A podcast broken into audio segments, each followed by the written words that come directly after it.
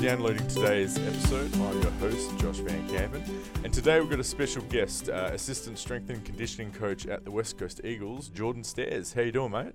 Good, thanks. Thanks for having me. Now, thanks for coming in, and uh, yeah, it's a busy time of year for you with pre-season. Uh, how is uh, the year coming along for you?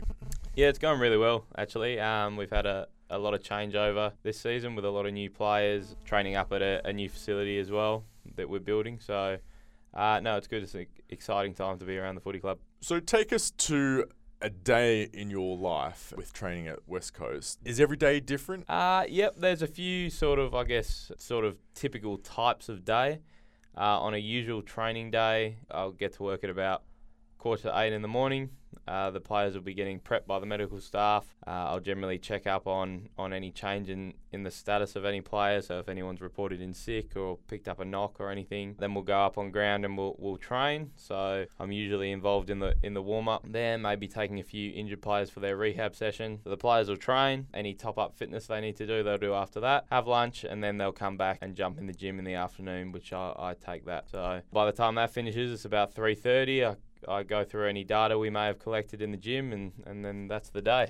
So it's interesting you talked about the, I guess, gathering the data in the gym. I mean, what data are you collecting? I mean, is it as simple as how many reps they're doing on the dumbbells? Yeah, in the gym we collect a few things. So primarily players need to enter in uh, what weights they're doing. So that's up to up to them to do. We also uh, try and measure whatever we can. So whether that be tracking the velocity of someone's lift, we, we use force plates for for jump profiling, uh, and then we also we have a thing called a NORD board, which uh, is measures eccentric hamstring strength. So we we keep an eye on that as that's a risk factor for hamstring injury.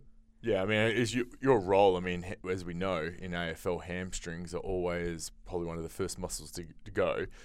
Is that probably one of the biggest priorities that you'll you look for with the athletes? Yeah, injury prevention is certainly um, a big part of what I do. So th- there's two parts to it. There's the genuine prevention, which is uh, improving their strength and improving the modifiable risk factors that we can we can get on top of. Um, and the second part of that is detecting any changes that may indicate that an injury might be coming. So if we have the the if we use the NORD board as an example if someone has a change on a one-sided change in their hamstring strength that's occurred quite suddenly, um, particularly if they have had a previous hamstring injury before, then that might be something that's a bit of a red flag mm-hmm. to us, and we might need to look into that a little bit more. Sounds like a fair bit of pressure is on your shoulders. Hey, yeah, yeah. Uh, it's just about um, we have pretty good processes, so it's just about staying on top of that as much as we can. It's a difficult environment to modify some of these things sometimes. With obviously players have got to train, uh, coaches want them in training. So it's just about staying on top of all the things we can with the limited time we have with the players and, and trying to intervene where feasible. And you mentioned it before, I guess, when you have the new player, you've had a lot of new players come into the club this year. Do you spend a lot more time with the new players because you need to kind of, I guess, assess what their bodies and their key strengths and weaknesses are, and while the others that have been there for a while, you kind of just leave them to do their own thing?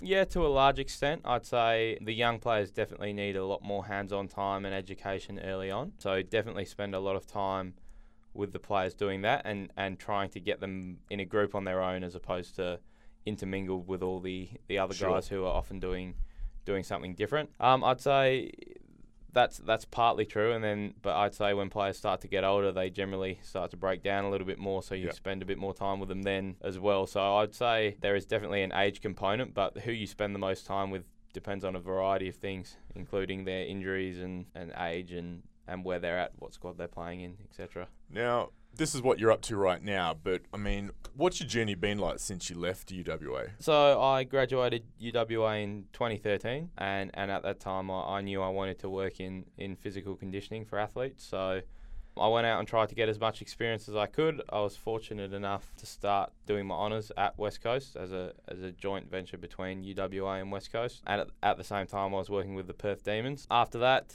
I was working with West Coast Fever netball, and then in 2016, uh, I started in my current role at West Coast. Now, you've had a bit of, I wouldn't say help, but you put yourself in the position to work your way up the ladder, I guess. You know, you st- started with Perth Demons, you worked your way up with the Fever, and now you're with the Eagles. I mean, one of your colleagues and who also employs you, uh, Glenn Stewart, who's a you know graduate of, of UWA. I mean, What advice would you give to, I guess, the current students today and how you can share your journey and get them to, I guess, realize that they can reach their dream? However, there is a lot of hard work to put in, isn't there?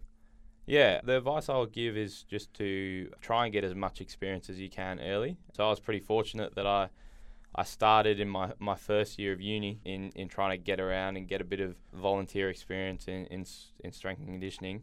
So try a few things out early on, find what you want to do, and then don't be afraid to, to approach people and, and try and work for free as early as you can, even while you're still at uni. That's probably the best time to do it. Well, approach you did because you pretty much emailed and contacted every professional sporting club in the country, didn't you? Yeah, yeah. At the end of my um, my first year of uni, I, I decided that's what I wanted to do. So I, I basically emailed every sporting organisation and said, hey, I'm, I'm to work for free over the summer. And I didn't have too many come back to me. I had a lot of no's come back to me, but that sort of just started me on my path to. From that, I did I did get a, a few hours a week at West Perth Footy Club. So I started there and and when I went for my prac placement in my third year at uni at West Coast, they still had my resume from when I sent it through. Really, I, I just assumed when people said, "Yeah, we'll keep your resume on file," yeah. just they just put it in the bin. yeah, no, um, I, I know that because Glenn showed me, or he had my resume in his hand, and I hadn't sent it to him that year, so he he must have had it from the wow. previous year. Far out, that's amazing. Now, with your time at UWA, I guess you also worked at UWA Sport in the gym. How did your student experience impact you in your career today? Yeah, uh, I love my time at uni. It was probably the, the some of the best years of my life. Working at, at UWA gym was definitely uh, one. It was really good fun. Working with a lot of a lot of young guys in a similar position to me, so so we really had a ball. But it helped me, um, really gave me a lot of exposure to the soft skills I currently need. So a lot of um, communication, management, running a group. Mm-hmm. I was lucky to get that while I was still at uni, which is really the skills that you can only learn from doing doing hands-on hands-on work. So from that point of view, it was invaluable. Now, recently, I'll go back and I guess with your your current role. Recently, I guess there was the AFLX, and I guess there's been a bit of a talk from I guess the people who are, who are not necessarily fans of it. But one thing we talked about off air was seeing if it was a good opportunity for, I guess, the young guys to get some exposure to what it's like to travel with the team. Can you kind of, I guess, expand on that? Yeah, so um, we sent a lot of young young players over to AFLX, and one of the, the real key benefits I think of that is um, you've got a lot of young players who who have never never travelled before. A lot of them haven't really played much with the guy next to them before, so um, in terms of a bonding experience, I think it was it was really worthwhile, regardless of, of what you think of the, the actual competition structure. Do you go over east with the team? I know we talked off air about you do have involvement when players are playing at a WAFL level. How many, I guess, strength and conditioning coaches are there at West Coast, and how often do you travel with the team, and how often do you stay in Perth? Yeah, so I um I stay stay in Perth. So in answer to your first question, there's there's four of us. So there's a head strength and conditioning coach, and then three of us underneath, and then roughly I mainly look after the strength side of things. Another UWA graduate, Carl Wheeler, looks after the rehab, and then we have Anthony Jones, who sort of is a senior assistant and floats across across all areas. So AJ and Wheels, they they are the runners, mm-hmm. so they they travel with the team. I generally stay back and help out with the rehab group because we'll usually have a rehab group training uh, while the other guys are traveling. And have you actually got to travel with the team yet? No, I haven't.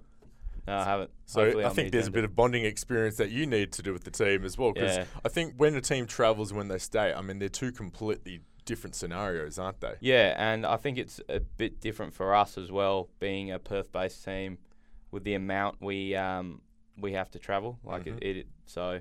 I imagine it would be quite different for us compared to a Melbourne-based team. Yeah, and I think touching that, I mean, the travel that they have to do.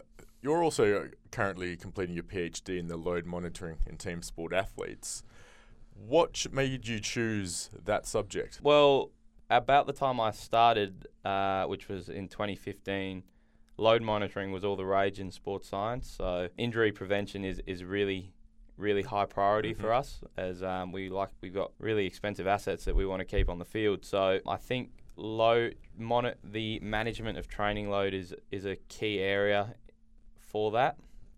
And at the time I started, it was a real boom time for for research in that area. So I sort of jumped on board and, and joined the, the wave of people researching. Currently, uh, with one of your colleagues, Glenn Stewart, who's the, I guess the high performance manager at West Coast and fellow UWA grad, you currently work for him as well as a bit of a side gig to your current role. Back when I was a prac student in uh, 2013, Glenn gave me my first paid gig as a strength and conditioning coach. He runs his own own business called Athletes Performance mm-hmm. Academy, and the purpose of Athletes Performance Academy is to offer high performance strength and conditioning services to uh, any athlete, semi professional, amateur, who who may not otherwise have access to it. So I started with that in 2013, just doing some junior netball, and then since then uh, it's gone from strength to strength. So we picked up the contract for for Golf WA, for West Coast Fever after that, and then recently we've just started doing some ACL rehabilitation, which is which is